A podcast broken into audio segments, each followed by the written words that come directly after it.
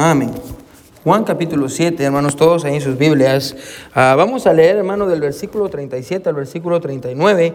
Ah, hermano, estamos en una serie de sermones en el libro, de, en el Evangelio de Juan. El título de la serie es Para que podamos creer. Amén. Y el propósito del Evangelio de Juan, hermano, es que desarrollemos fe. Amén. Es lo que, es lo que Dios quiere, que, eh, que podamos desarrollar fe y, el propósito de Juan es ese. Amén. Así que uh, ese es el título de nuestra serie. Ese es el sermón número 47, hermanos, en nuestra serie. Ya llevamos 47 sermones aquí en, en, uh, en Juan y, y, apenas vamos por el capítulo Siete. Estaba ahí en OVU, en Oklahoma Baptist, la otra vez, ahí en la universidad, y uno de los profesores se me acercó, yo creo que estaba con Karim, no me recuerdo, y me dice, ¿y, qué está predicando los domingos en la mañana? Yo le digo, estamos ahí en una serie de Juan. Ahora me dice, ay, ¿cuántas semanas lleva? Yo le digo, bueno, ya llevamos 45 sermones, amén. Wow, ¿ya van a terminar el libro? Apenas entramos al capítulo 7, amén. So, bueno, lo más probable es que cuando a sus niños se casen, amén, ya vamos a terminar con el Evangelio de Juan, amén. Uh, pero, uh, hermano, el Evangelio de Juan es muy precioso, amén. Toda la palabra de Dios es preciosa y, y queremos ser cuidadosos cuando uh, tratamos con la palabra de Dios. So, el pasaje que vamos a ver hoy, hermano, es uno de los más grandes pasajes de toda la Escritura. Y por eso, hermano, yo creo que es necesario que nos tomemos por lo menos dos domingos para poder considerarlo. Solo son tres versículos, pero en ellos está contenida una de las más grandes verdades de toda la palabra de Dios. Así que vamos a, leer Juan 7. Quiero que me siga con su vista del versículo 39 al versículo 30, eh, perdón, del versículo 37 al versículo 39. La palabra de Dios dice así: En el último y gran día de la fiesta, Jesús se puso en pie y alzó la voz diciendo: si alguno tiene sed, venga a mí y beba. El que cree en mí, como dice la escritura, de su interior correrán ríos de agua viva. Esto dijo del Espíritu que habían de recibir los que creyesen en él, pues aún no había venido el Espíritu Santo, porque Jesús no había sido aún glorificado. Amén. Ah, hoy quiero predicar, hermano, bajo este título. Si alguno tiene sed.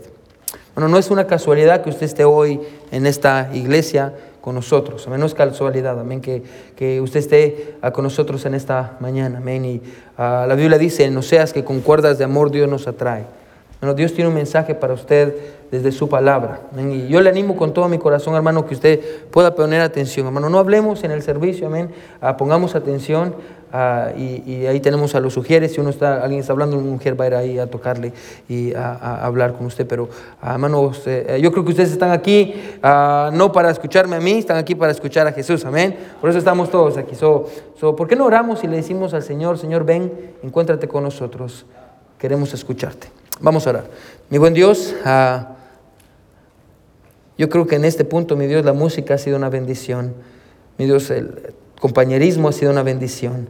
El estrecharnos las manos los unos a los otros, Señor, el saludarnos, el, el ver al bebé siendo dedicado, Señor. Y, y, Dios, gloria a Dios por lo que tú estás haciendo en nuestra iglesia.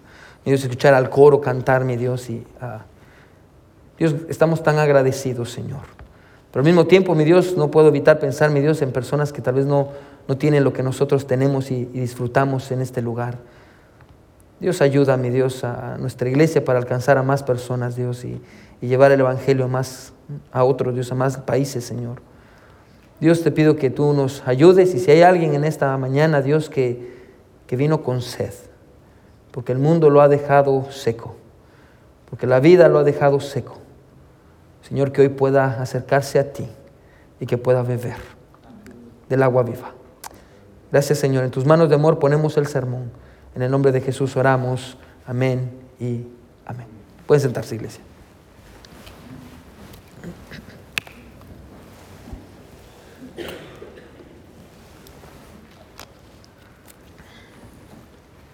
Amamos la palabra de Dios en nuestra iglesia, amén. Amamos la palabra de Dios.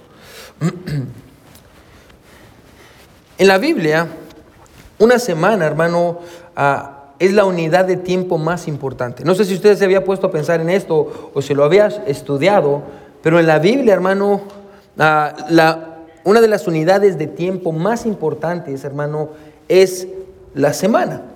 Bueno, desde el principio, hermano, Dios creó el mundo en seis días y después de eso, en el séptimo día, la Biblia dice que Dios descansó. Encontramos, hermano, la Biblia comienza con una semana. De hecho, hermano, ah, Dios nos ha dado una semana como estructura básica para que podamos vivir nuestras vidas. Amén. Ah, tenemos seis días para, para trabajar y tenemos un día para descansar. Nuestra vida está basada en la estructura de una semana.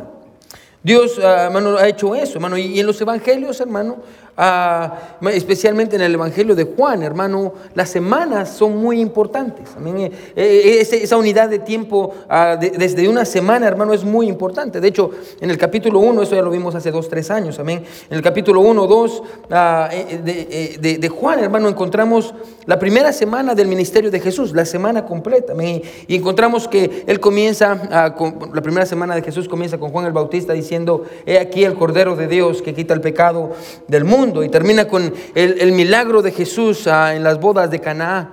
Amén. encontramos una semana en, el Evangelio de Juan y, de igual manera, hermano, al final del Evangelio de Juan también ah, encontramos la última semana de la vida de Jesús, que, la cual llamamos la, semana de la pasión de Cristo, amén, que, que culmina con la cruz y con la resurrección. Bueno, la semana en la Biblia es muy importante y espero que por este punto entienda una cosa.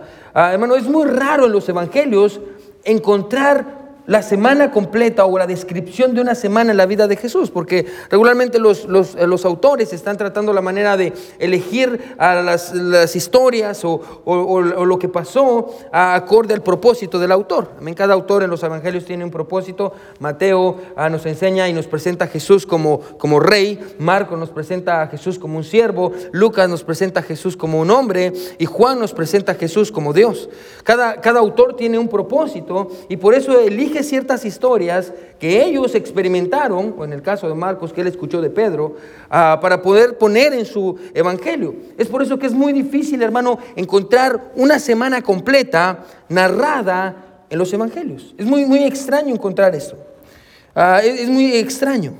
Pero en Juan 7 encontramos el registro de una semana en la vida de Jesús. Encontramos el registro de una semana en el ministerio de Jesús. E, e, esta semana, hermano, comenzó, ya llevamos varios domingos tratando el capítulo 7, pero esta semana comenzó, hermano, con los hermanos, los hermanos de Jesús, se recuerda, forzando a Jesús a ir a, una fiesta, la fiesta de los tabernáculos, y, ah, en el tiempo de ellos y no en el tiempo de Dios. ¿Se recuerda? Juan nos lleva a, la privacidad de la conversación de Jesús y sus hermanos. Y, los hermanos están diciéndole a Jesús, ¿por qué no vas a Jerusalén y, y, haces uno de estos milagros que tú haces para que toda la gente pueda creer en ti? encontramos el inicio de la semana de Jesús con sus hermanos tratando la manera de empujarlo y obligarlo a ir a Jerusalén. Eventualmente Jesús termina yendo a la fiesta de los tabernáculos y luego encontramos que Jesús en medio de la fiesta, más o menos el día miércoles, Jesús en medio de la fiesta va a predicar al templo. A pesar de que los líderes religiosos ya estaban ah, predispuestos para matarlo. Así que va y, predica en el templo, amén. Y pasamos a varios, varias semanas tratando con la enseñanza de Jesús en el templo, amén. De hecho, la semana pasada terminamos ah, con eso. Y en nuestro pasaje, hermano, vamos a encontrar a Jesús al final de esta semana, al final de, la semana de la fiesta de los tabernáculos. Ahora, esta fiesta de los tabernáculos, hermano, era, era la fiesta más importante, hermano, porque era la fiesta que conmemoraba ah, el final de la cosecha. Ya todos habían terminado con su cosecha, ya habían recibido el dinero o habían puesto en sus graneros la cosecha. Eso era un tiempo para relajarse. Era, el, pueblo de Jerusalén tenía aproximadamente 50 mil habitantes, pero para ese tiempo, hermano, para esta fiesta, recibía a 500 mil personas. ¿Se puede imaginar, hermano, un pueblito de 50 mil recibiendo a 500 mil personas? Había mucha gente por todos lados. La ciudad estaba llena de personas. Todas esas personas que era una particularidad de la fiesta de los tabernáculos, es que la gente se quedaba en tiendas de campaña en las calles. Las personas que vivían en Jerusalén salían a su patio, ponían una tienda de campaña hecha, hecha de paja o de lo que ellos encontraran y vivían ahí. De igual manera las personas ah, que estaban, ah, que venían a visitar, e, esas personas venían y se quedaban a las afueras de la ciudad. Se quedaban a las afueras de la ciudad y, estaban eh, emocionados, evidentemente, ah, por celebrar esta fiesta. Era más o menos un tiempo para acampar, amén. Y yo siempre me imagino ah, que esa había sido una fiesta maravillosa para mis hijos, amén, porque a mis hijos les encanta acampar. Y, más o menos esa era la idea de, esta, de esta fiesta. Ahora, lo que celebraban, hermano, en esta fiesta, y la razón por la que ellos hacían tiendas de campaña o tabernáculos, en la Biblia el tabernáculo es una palabra que se usa para escribir una casa, pero la razón por la que ellos celebraban esta fiesta es para recordar, quiero que escuche esto, el tiempo en el que el pueblo de Israel habitó en el desierto en el libro de Éxodo y cómo Dios fue para ellos, a pesar de que no tenían una casa, Dios fue para ellos un hogar. Y Dios les dio su provisión. Y se recuerda en Éxodo, cuando ellos tenían hambre, Dios les mandó el maná. Cuando ellos tenían sed, Dios hizo que de una roca saliera agua. Amén. Era una fiesta increíble. Ahora, durante esta fiesta había muchas cosas que sucedían. Quiero que ponga atención, ¿sí? Durante la fiesta ofrecían sacrificios a Jehová en el templo, lo cual se realizaba en todas las fiestas, pero había un ritual que los sacerdotes hacían, que era un ritual específico, hermano, que solo se podía hacer para, esta para este tiempo. Este es el contexto de lo que Jesús dice, amén. Si usted solo lee este pasaje sin el contexto, no va a entender por qué es tan importante que Jesús diga las palabras que dice. So, había un ritual en ese tiempo que era un ritual muy especial, un ritual ah, que eh, esta fiesta ah, tenía, que era diferente al demás resto de fiestas. Era el ritual que se llamaba el ritual del agua. Ahora, durante la fiesta de los tabernáculos, escuche, antes de, de ofrecer un sacrificio en la mañana, toda la gente, imagínense, 500 mil personas, muchas, aproximadamente 100 mil personas llegaban al templo, amén, ah, temprano en la mañana, amén. Antes del primer sacrificio de la mañana, cada día las personas, durante la semana en la que se celebraba la fiesta de los tabernáculos, cada, cada día las personas se reunían en el patio principal del templo con trompetas y con panderos. Todos se reunían ahí. Todo esto, escuche, para, para ver al sumo sacerdote escuche, ir desde el templo hasta la fuente de Siloé, que quedaba más o menos a dos millas desde el templo, dos millas de distancia. Estaba el templo y el sacerdote salía desde el templo e iba hacia la, fuente de Siloé. Y cuando él iba a la fuente de Siloé, iba con una especie de jarra o pichel, como quiera decirle, vacío, y él salía del templo con la jarra, amén. Iba corriendo, llegaba, caminaba dos millas hasta la fuente de Siloé, llenaba de agua su jarro. Después tenía que subir porque ah, el templo estaba en la parte más alta de Jerusalén. Tenía que subir y cuando llegaba al templo todo el mundo estaba cantando y todo el mundo estaba haciendo fiesta y, y tenían un coro. Por eso me pareció muy interesante que hoy cantó el coro de nuestra iglesia y en el pasaje ese es el contexto, amén. Había un coro, amén, y el coro cantaba, hermano, los salmos Jalel. Pastor, ¿cuáles son los salmos Jalel? Los salmos Jalel son, son, los salmos del 113 al 118. Jalel, mi hermano, en hebreo quiere decir alabar. Son salmos de alabanza. Todos, ah, el coro cantaba el Salmo 113, el Salmo 114, el Salmo 115, 116, 117, 118, mientras el sumo sacerdote venía con la jarra de agua que había ido a recoger de la fuente de Siloé. Era, era, era algo precioso de ver, amén. Cada día durante los ocho días, durante los siete días, perdón, que la fiesta duraba. Ahora, si usted estudia estos salmos que cantaban en ese tiempo, ah, tenían que ver con la alabanza a Dios por la liberación de la esclavitud de, eh, eh, eh, de, Egipto bajo el liderazgo de Moisés y el poder de Dios. todos esos salmos tratan de eso. Cuando el coro cantaba el Salmo 118, que era el último, el cual es el último cántico de los salmos Jalel, el sumo sacerdote traía el agua que había ido a traer desde la fuente de Siloé y venía y entraba al templo y, la, y rociaba el agua en el templo y entraba al templo y rociaba el agua. Y cuando rociaba el agua, decía el último versículo del Salmo 118 que dice, alabad a Jehová porque Él es bueno, porque para siempre es su misericordia. Y todo el mundo cantaba y todo el mundo tenía fiesta y todo el mundo tenía alegría. Ahora, esto, hermano, esto, este ritual del agua, hermano, se hacía todos los días durante una semana. El, sacerdote antes de la primera hora de la mañana, antes del primer sacrificio, iba corriendo a traer agua a la fuente de Siloé y regresaba y toda la gente estaba esperando en el tabernáculo, en el templo, perdón, y todos cantaban los salmos y todos tenían esta gran fiesta. El lunes, el martes, el miércoles, el jueves, el viernes, el sábado. y el domingo. Ahora, este ritual lo hacían con un doble propósito. Lo hacían para recordar el tiempo en el que el pueblo de Israel estuvo en el desierto sin agua y Dios les dio agua de una roca. También lo hacían para anticipar la venida del Mesías prometido, porque en Isaías 12:3 no hay ahí, hay una promesa que dice, ah, sacaréis con gozo aguas de las fuentes de salvación. Y ellos hacían esto ah, viendo hacia el pasado. ¿Ven? Cuando, cuando el, el sacerdote derramaba el agua, y miraban hacia el pasado diciendo, Señor, gracias por proveer agua para nuestros padres cuando estuvieron en el desierto. Y al mismo tiempo miraban hacia el futuro diciendo, un día el Mesías prometido va a venir y nos va a salvar y nos va a rescatar de, la opresión romana que, que tenemos.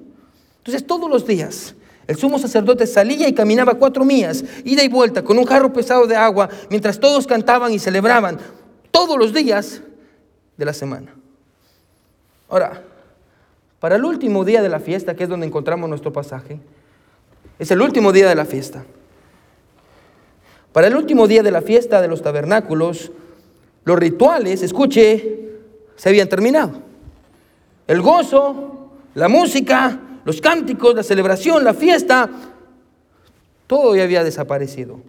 Las personas ya estaban recogiendo sus tiendas de campaña o sus tabernáculos mientras que otros ya habían recogido todo y estaban listos para regresar al lugar de donde habían venido. El sumo sacerdote ya no iba a ir a traer agua hasta la fuente de Siloé. La fiesta se había terminado, el gozo, los cánticos, todo eso se había terminado. La gente ya estaba lista para regresar a sus casas. Escuche, y así que al ver, escuche, Jesús aparece. Y Jesús al ver que la fiesta ha terminado, y con ella terminó el gozo en las personas. La Biblia dice que va algo que Jesús no hace. No, no es común en Jesús hacer esto. Ah, regularmente la manera en la que Jesús hacía las cosas es que Él se sentaba y las personas que venían hacia Él, Él, les enseñaba. Jesús les enseñaba. Pero, pero en esta ocasión hace algo diferente, algo que no había hecho antes. Jesús Mira que la fiesta terminó, el gozo, la alegría, los cantos, todo terminó. Ya, ya, el sumo sacerdote no a traer agua a la fuente de Siloé. Y, Jesús ve esto y la Biblia dice que movido por el Espíritu Santo, porque Él cumplía la voluntad de Dios, Él se para y, y va y mira a toda la gente con un corazón cargado la fiesta se ha terminado, ya no hay agua para llevar de la fuente de Siloé y llevarla hacia el templo. Y Jesús ve a la gente que está ahí y grita con todo lo que él tiene y dice, si alguno tiene sed, venga a mí y beba. Qué gran declaración. Ahora, como le dije, hermano, los evangelios, hermano, usted va a encontrar que no es, no es normal que Jesús grite. Pero, pero por alguna razón, escuche, Jesús ve que hay una necesidad de que Él grite. Algo pasa en el corazón de Jesús que hace que, necesite llamar la atención. Hay algo que, que contrista su corazón, algo que, que lo mueve para gritar y decir, si alguno tiene sed, venga a mí y beba. Y la pregunta, hermano, que nos hacemos para comenzar es, ¿por qué Jesús vio la necesidad de gritar esta frase en el último día de los tabernáculos?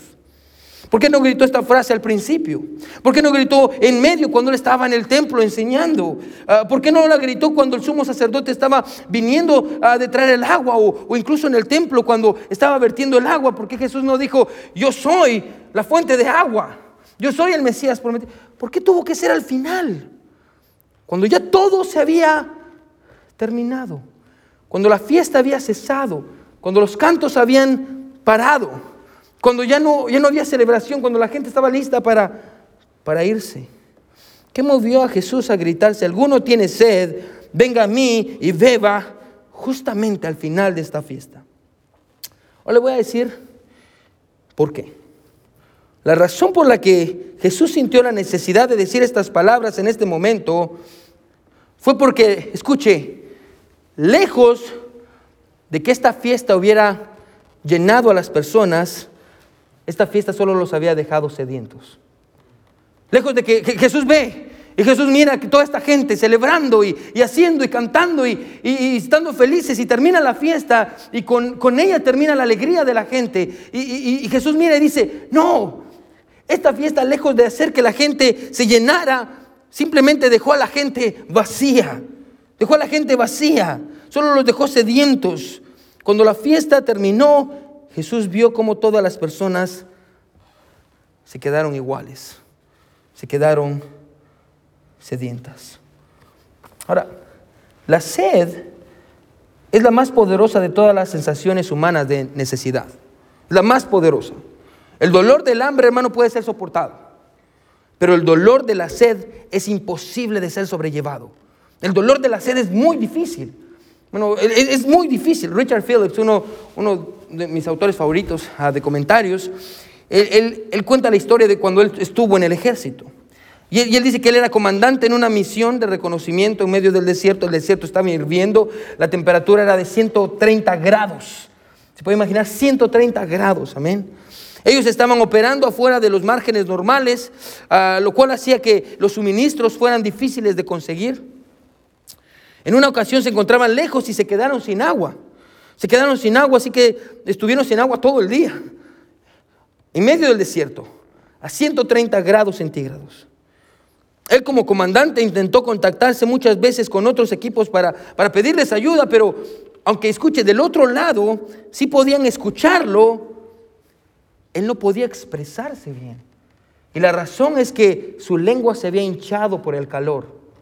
Su lengua se había hinchado por el calor y él no podía hablar y, sus, sus, tropas estaban literalmente muriéndose de sed en medio del desierto. Afortunadamente uno de los sargentos que se encontraba cerca, estaba en la misma frecuencia y él logró responder y entender y les trajo agua suficiente.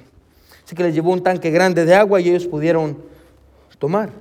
Richard Phillips dice esto, nunca había tomado agua con tanta necesidad.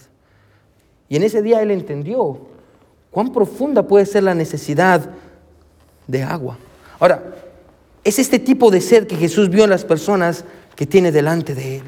Jesús vio, vio, vio esta sed. Bueno, pensemos por unos segundos, iglesia. Bueno, toda esta gente, bueno, ¿qué han estado haciendo durante estos ocho días? Bueno, bueno, ellos han estado haciendo todos los rituales que deberían de hacer. Ellos han estado celebrando, cantando himnos, haciendo sacrificios, teniendo compañerismo. Ellos han estado yendo al templo todos los días. Ellos han estado haciendo todo esto. Incluso algunos, escuche, llamarían a esto un avivamiento. ¿Mm? 500 mil personas habían venido a Jerusalén para alabar a Dios y cantar.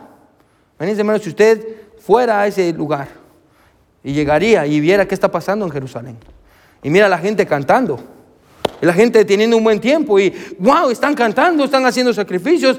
Están en el templo. Los hermanos están cantando. Este es un avivamiento.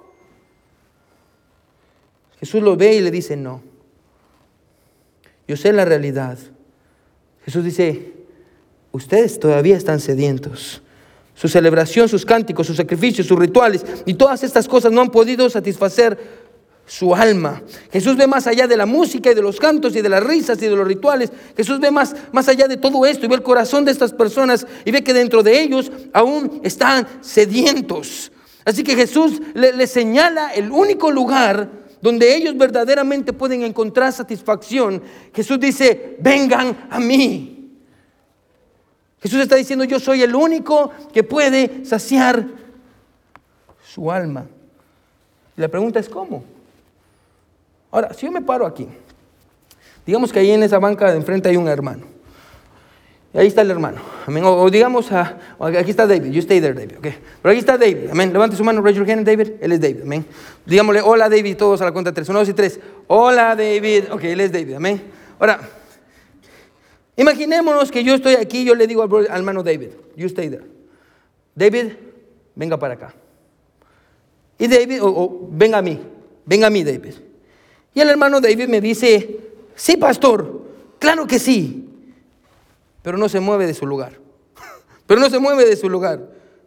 ¿Está viniendo a mí? No, amén, no. Bueno, vamos a ponerlo así, ¿sí?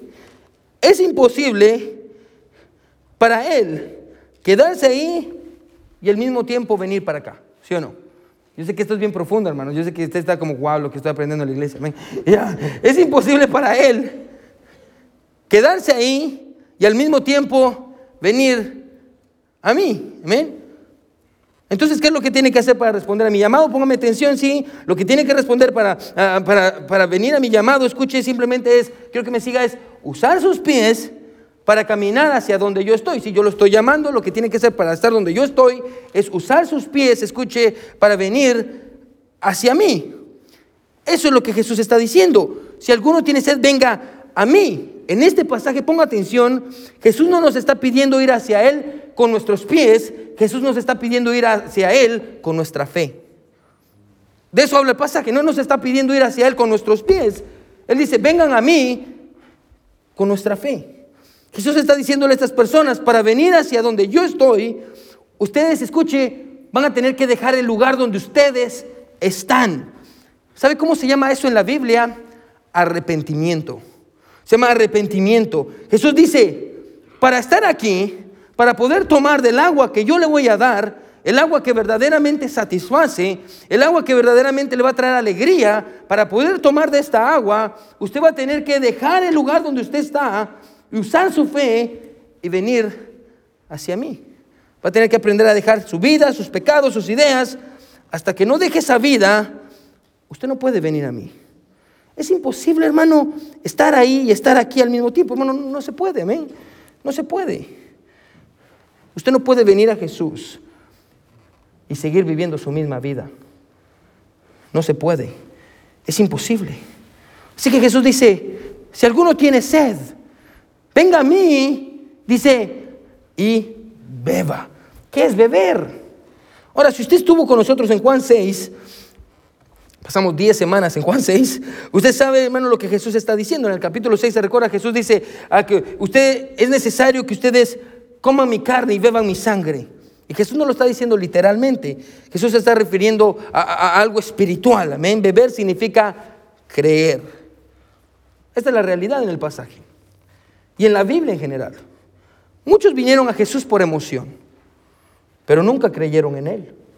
Muchos vinieron a Jesús porque era popular, pero nunca creyeron en Él. Muchos vinieron a Jesús porque Él estaba de moda, pero nunca creyeron en Él. Es más, tal vez usted está aquí en esta mañana y usted dice, yo vengo a la iglesia porque sé que es bueno venir, pero en realidad yo no creo en Él. Usted, usted puede venir a Jesús sin, sin creer en Él. Ahora, Jesús se para y dice, si alguno tiene sed, al ver la condición de esta gente, si alguno tiene sed, venga a mí y beba. Ahora yo estoy convencido, iglesia, de que lo que Jesús le dijo a ellos, nos lo dice a nosotros. Y tal vez usted está aquí en esta mañana y ha intentado muchas cosas para calmar su sed. Y, y ha intentado calmar su sed con el dinero. Es más, por eso dejó su país, porque quería venir para acá y hacer dinero. Y usted vino y se encontró que sí hay dinero, amén. Y empezó a trabajar y a hacer dinero, pero se dio cuenta que el dinero no lo satisface. Y está haciendo más dinero y compró la casa que tanto quería. Y ahora que tiene la casa que tanto quería, adivine qué, quiere muebles. Y los muebles tienen que ser muebles buenos y nuevos. Y, empieza a gastar. Y el carro que tiene ya no le es suficiente. Y quiere un carro mejor. Y, está intentando, escuche, saciar su sed con dinero. Y ha intentado saciar su sed con relaciones. Y, y va a esta relación y no funciona. Y se va a otra relación y no funciona. Y se va a otra relación y no funciona. Y, pasan problemas y se divorcia y va y busca otro, o va a buscar otra, y una y otra y otra, y anda saltando de, cama en cama, de cama en cama.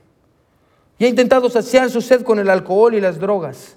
No, gloria a Dios que no pasó la ley sobre la marihuana. Amén. Gloria a Dios por eso. Amén. Por todos aquellos que votaron y, en contra de eso. Amén. En, legalizar la marihuana como algo recreacional. Gloria a Dios por eso. Gloria a Dios por nuestro Estado y nuestras autoridades. Pero tal vez usted dice, pastor, yo he encontrado ah, eh, eh, eh, esta sed, pastor, el alcoholismo, las drogas, pastor, me hace sentir bien, fumo, pastor. Y, ha intentado saciarse, usted escuche con la pornografía.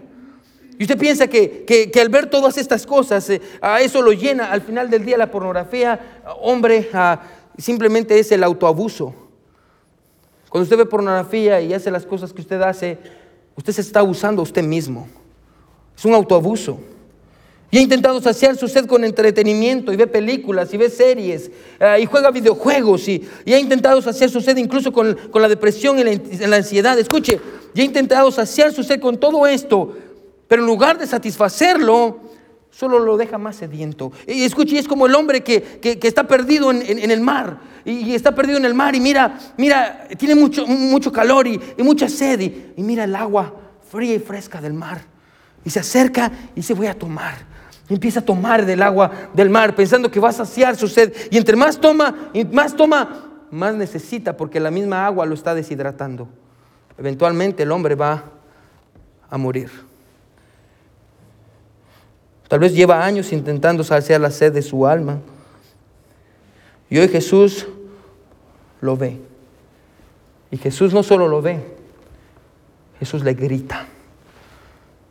Y Jesús ve su sed. Y Jesús ve que usted ha intentado por todas las maneras saciar su sed. Y Jesús le grita y le dice, nada va a poder, saciar su sed. Si usted tiene sed, tiene que venir a mí y va a tener que beber del agua que yo le voy a dar. Y la pregunta aquí es, ¿qué pasa cuando, cuando yo reconozco que estoy cediendo y vengo, vengo a Jesús y bebo de Él? ¿Qué es lo que pasa? Quiero que, que ponga atención, hermano, porque este es uno de los pasajes más preciosos.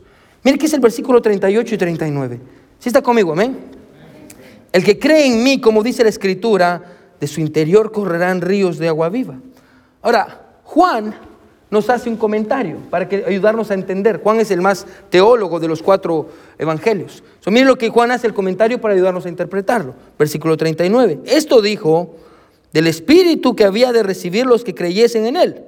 Ahora, todo esto del Espíritu lo vamos a tratar la siguiente semana, pero quiero que nos enfoquemos en la última parte. Miren lo que dice. Pues aún no había venido el Espíritu Santo. Miren lo que dice la última frase. Porque Jesús no había sido aún, ¿qué dice? Glorificado porque Jesús no había sido aún glorificado. Ahora, Jesús está prometiendo que aquellos que beban del agua de su interior van a correr ríos de agua viva.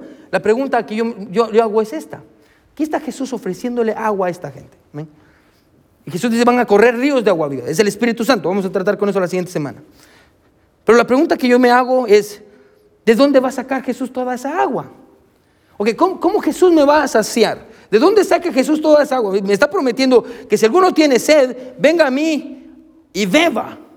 Ok, voy a Jesús y voy a beber, pero Jesús, ¿de dónde va a sacar Jesús el agua para darme? Ahora, déjeme darle alguna una clave para interpretar su Biblia. Quédese aquí conmigo, ¿sí? Cuando encuentre el agua en la Biblia, amén, tiene muchas interpretaciones. Cuando usted encuentre agua para lavar, eso tiene que ver con la palabra de Dios. Cuando, usted, cuando la Biblia habla de aguas que están estáticas y no se mueven, eso habla de multitudes.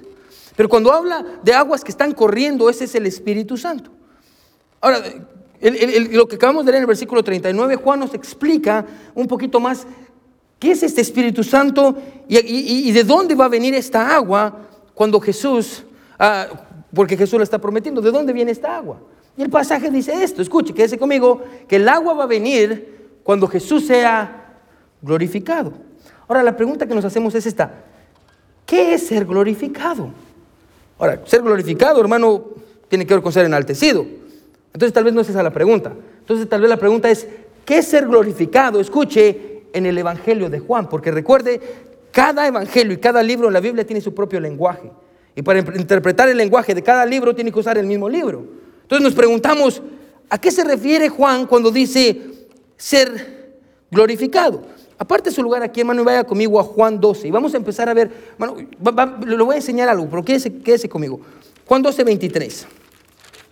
Aquí encontramos cuando Jesús entra a Jerusalén por última vez. Mira lo que dice Juan 12, 23. Dice, Jesús le respondió, ¿ya están ahí? Jesús le respondió diciendo, ha llegado la hora para que el Hijo del Hombre sea qué? Glorificado. Ha llegado la hora para que el Hijo del Hombre sea glorificado. Más adelante, cuando Judas deja el aposento alto para ir a entregar a Jesús, mire lo que Jesús dice, capítulo 13, versículo 31. Capítulo 13, versículo 31. Mire, mire lo que Jesús dice, versículo 31. Mire lo que dice. Entonces, cuando hubo salido Judas, dijo Jesús, ahora es glorificado el Hijo del Hombre y Dios es glorificado. ¿Qué dice? Ahora, entonces entendemos esto. En el Evangelio de Juan, ser glorificado tiene que ver con la cruz. Ser glorificado tiene que ver en la cruz.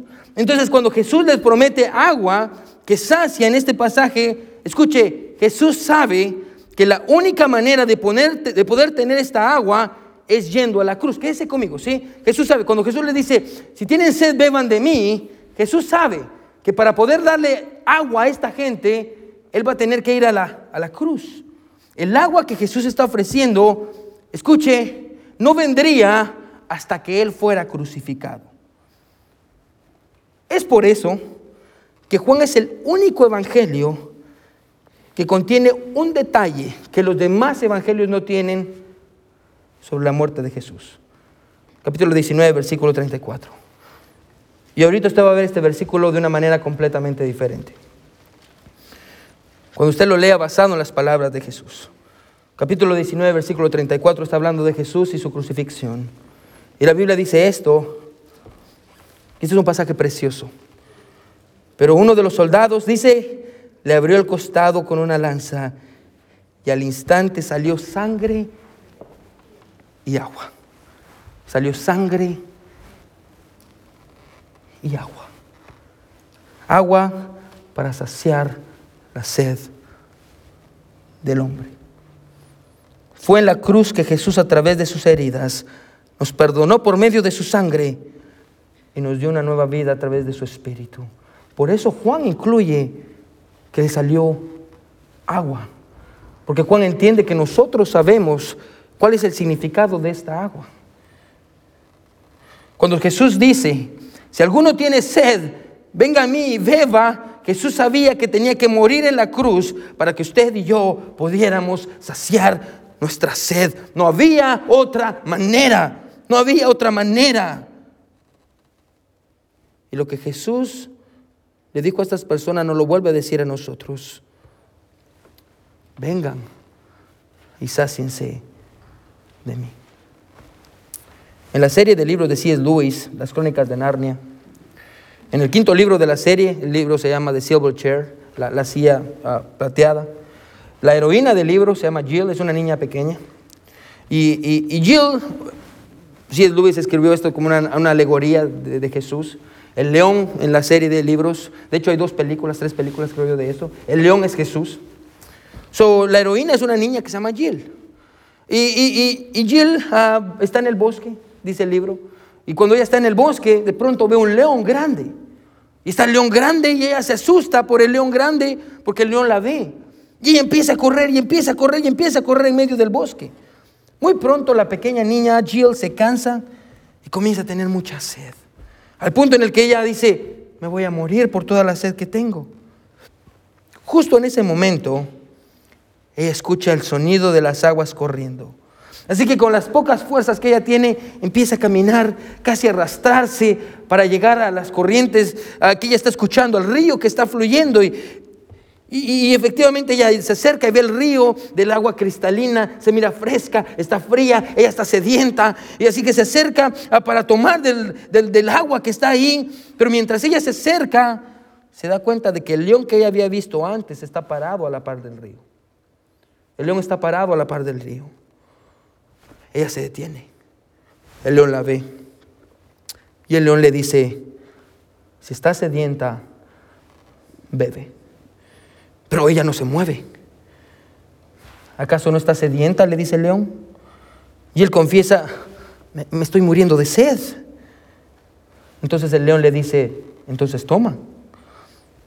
Ella le dice, creo que podría, pero, pero, por favor, ¿podría hacerte para que tú puedas tomar agua tranquila? El león ruge. Y ella se da cuenta de que el león no se va a ir a ningún lado. Y él le dice, león, ¿me, prometes que no me harás daño? El león le dice, no puedo prometerte nada.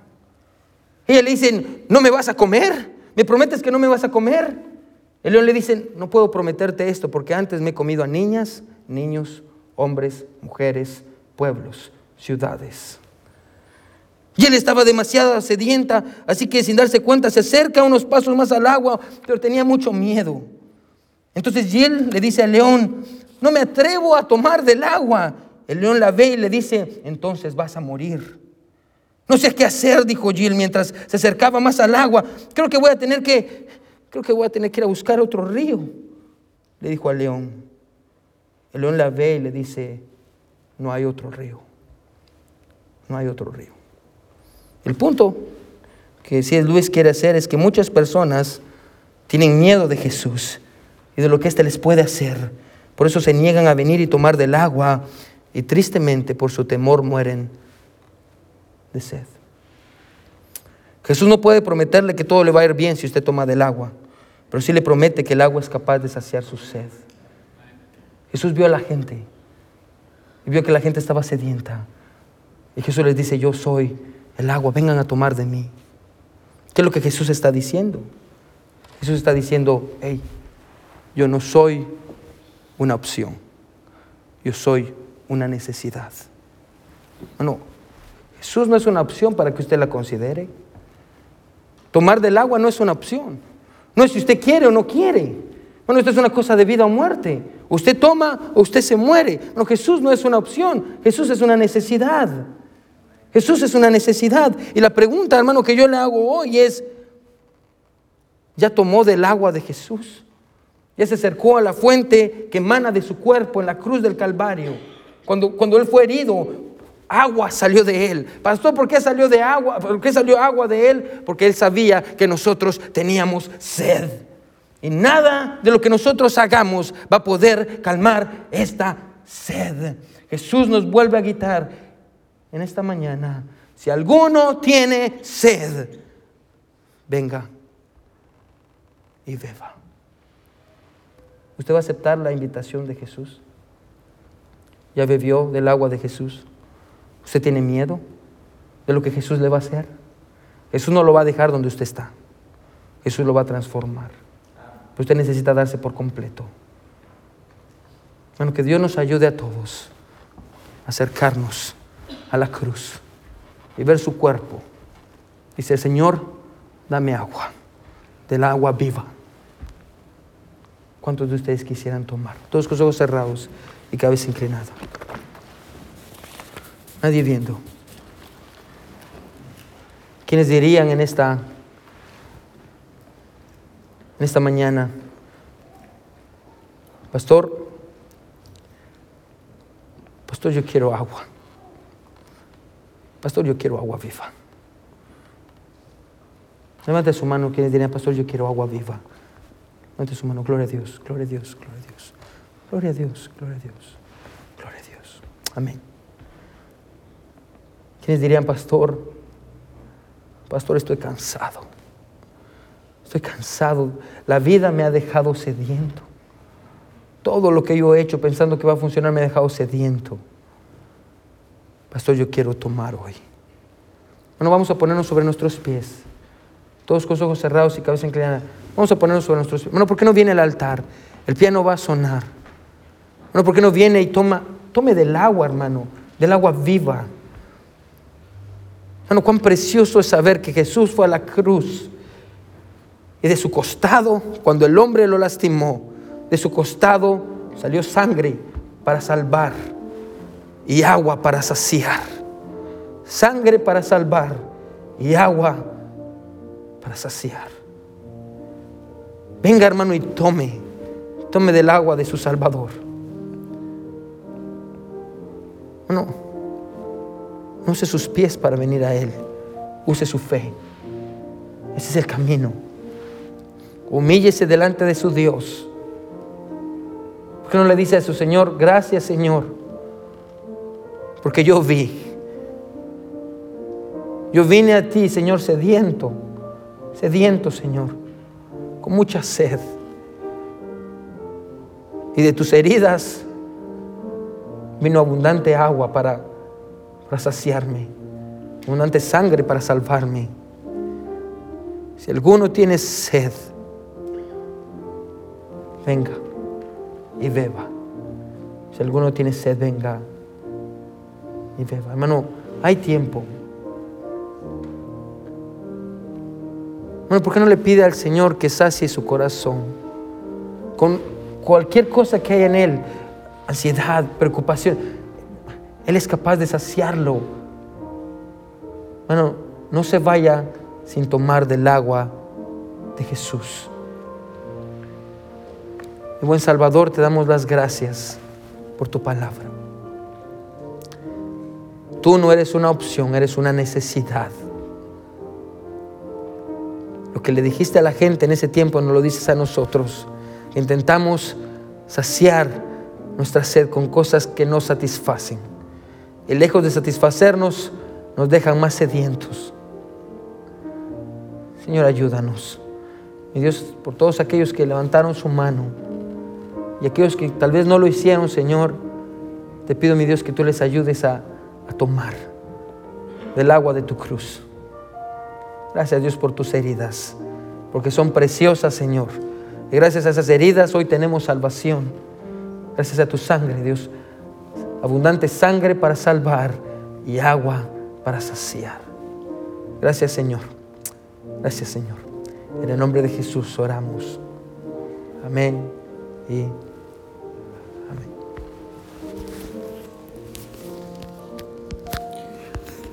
¿Por, qué no cantamos, hermano, el himno Dame agua? Amén. Y cantémosle al Señor, hermano. Está ahí en sus himnarios, amén. Ah, es el himno número 100. Su hermano Karim va a venir aquí y va a cantar el himno número 100. Amén. Y cantemos todos juntos, hermano. Dame agua.